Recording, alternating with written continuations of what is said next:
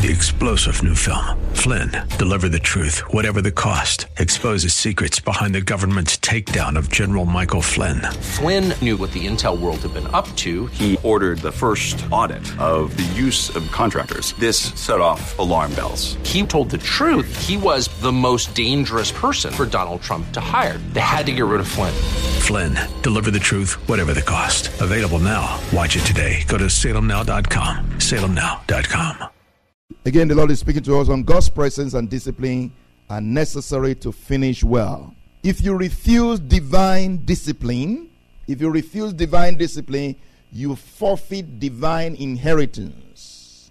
If you refuse divine discipline, you forfeit divine inheritance. A son who rejects his father's discipline, that is instruction, correction, training, loses his own inheritance. A son who rejects his father's discipline loses his own inheritance. Now, let me put it this way. Even if the father does not cross out his name or did not cross, cross out his name in the will, I can guarantee you that same son, that same daughter that has received inheritance will lose it. Will lose it. Will lose it. A son will reject his father's discipline loses his own inheritance. In Genesis 26, 34 to 35, Genesis 27, 46, Genesis 28, 6 to 9. Let me say that again. Genesis 26, 34 to 35, Genesis 27, 46, and Genesis 28, 6 to 9. We see that Esau rejected his parents' instruction not to marry from the immoral people of the land where they lived. In those scriptures, we can see that Esau rejected his parents' instruction not to marry from the immoral people of the land where they lived. It was not just his parents' instruction, it was the instruction of God.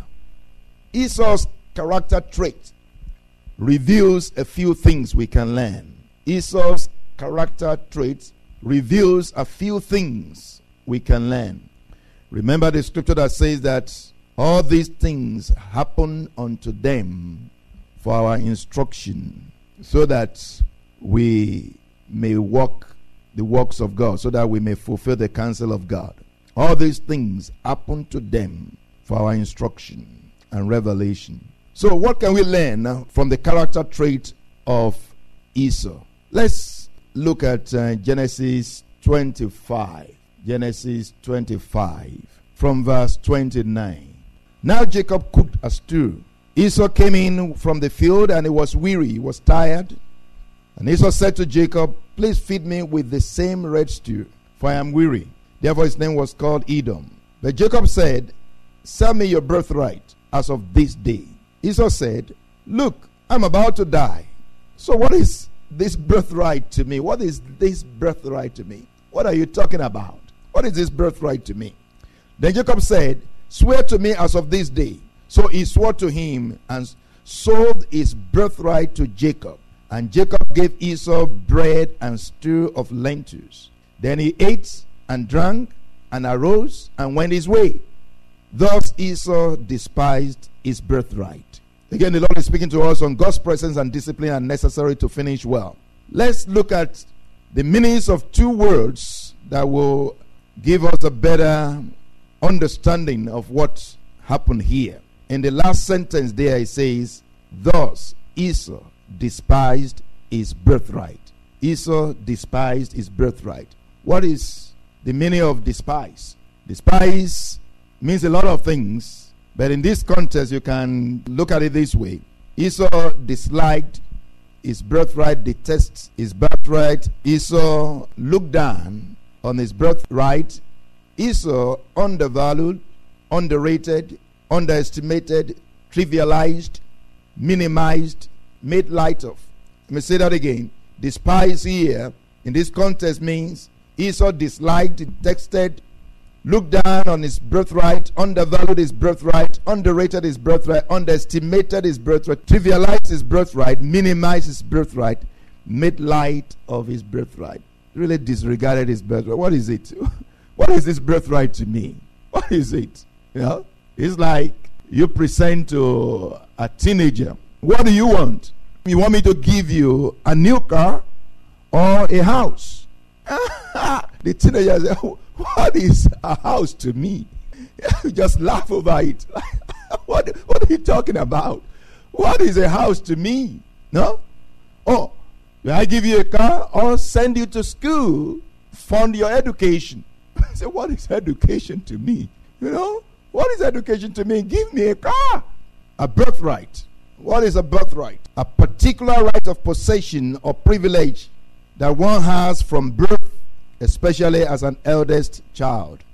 Birthright is a particular right of possession or privilege because of your birth. Now, let's look at this spiritually. Let's analyze this. The tussle and battering between Jacob and Esau indicate to us that there have been prior discussions or arguments on the subject of birthright. This was not their first time. You hear that? Amen. This was not their first time talking about this. They had had arguments, discussions about this.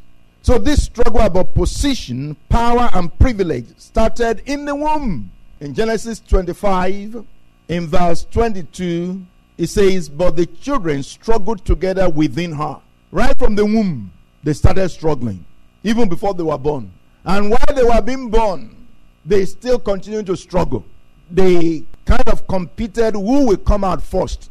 Like, who will be the firstborn? So you can see that this discussion or this argument about birthright started long before they were born. And their parents must, must have been talking to them about it or must have talked to them about it. And I can just imagine that Jacob would say to Esau, Oh, I was supposed to be the firstborn. I was supposed to come out first, but you came out first. I don't know why you came out first. That kind of discussion. And uh, no, Esau would be like, What do you mean? What, what does it really matter? What does it matter? It doesn't really matter. You, you want to be the firstborn? No, you want to be the firstborn? So he had shown this carefreeness, if there's a word like that. He had shown this I don't care attitude, happy go lucky kind of attitude. Now, what is what is what is birthright to me? What is this position? What is this power? What is this privilege you are talking about? I don't understand. You want to take it? Take it. So Jacob had a sense of the mind of this guy.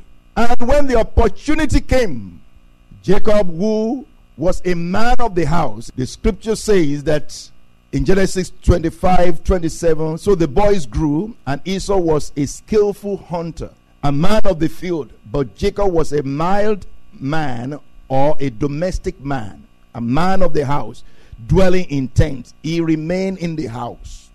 Jacob had been taught, Jacob had been instructed. Jacob remained in the house. Jacob stayed in the house. Whereas uh, Esau became a wild man, became a man of the field, a man who did not stay home, a man who didn't want to be instructed. A man who wanted to stay away, wouldn't like instruction, wouldn't like discipline. But Jacob was wise. His wisdom came from the instruction of his mother. I love him very much. And I want to tell you the first few instructions or discipline you have in life come from your mother. I hope you heard that. Mothers are the main instructors in the home. They are the disciplinarian in the home. If you read the life of Jacob and Esau, you will see this very clearly. Jacob obeyed every instruction of his parents, especially his mother. So Jacob became very wise. He became very wise. Esau was a foolish one. Jacob was a wise man. Jacob had received very serious and important instruction from his parents, especially from his mother.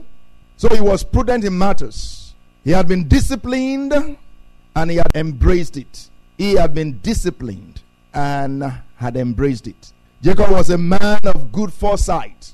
Jacob could see ahead, could see the importance of birthright, could see the importance of that position. Jacob could see ahead. Whereas um, Esau had no foresight. He was only concerned about now, wasn't concerned about the present time.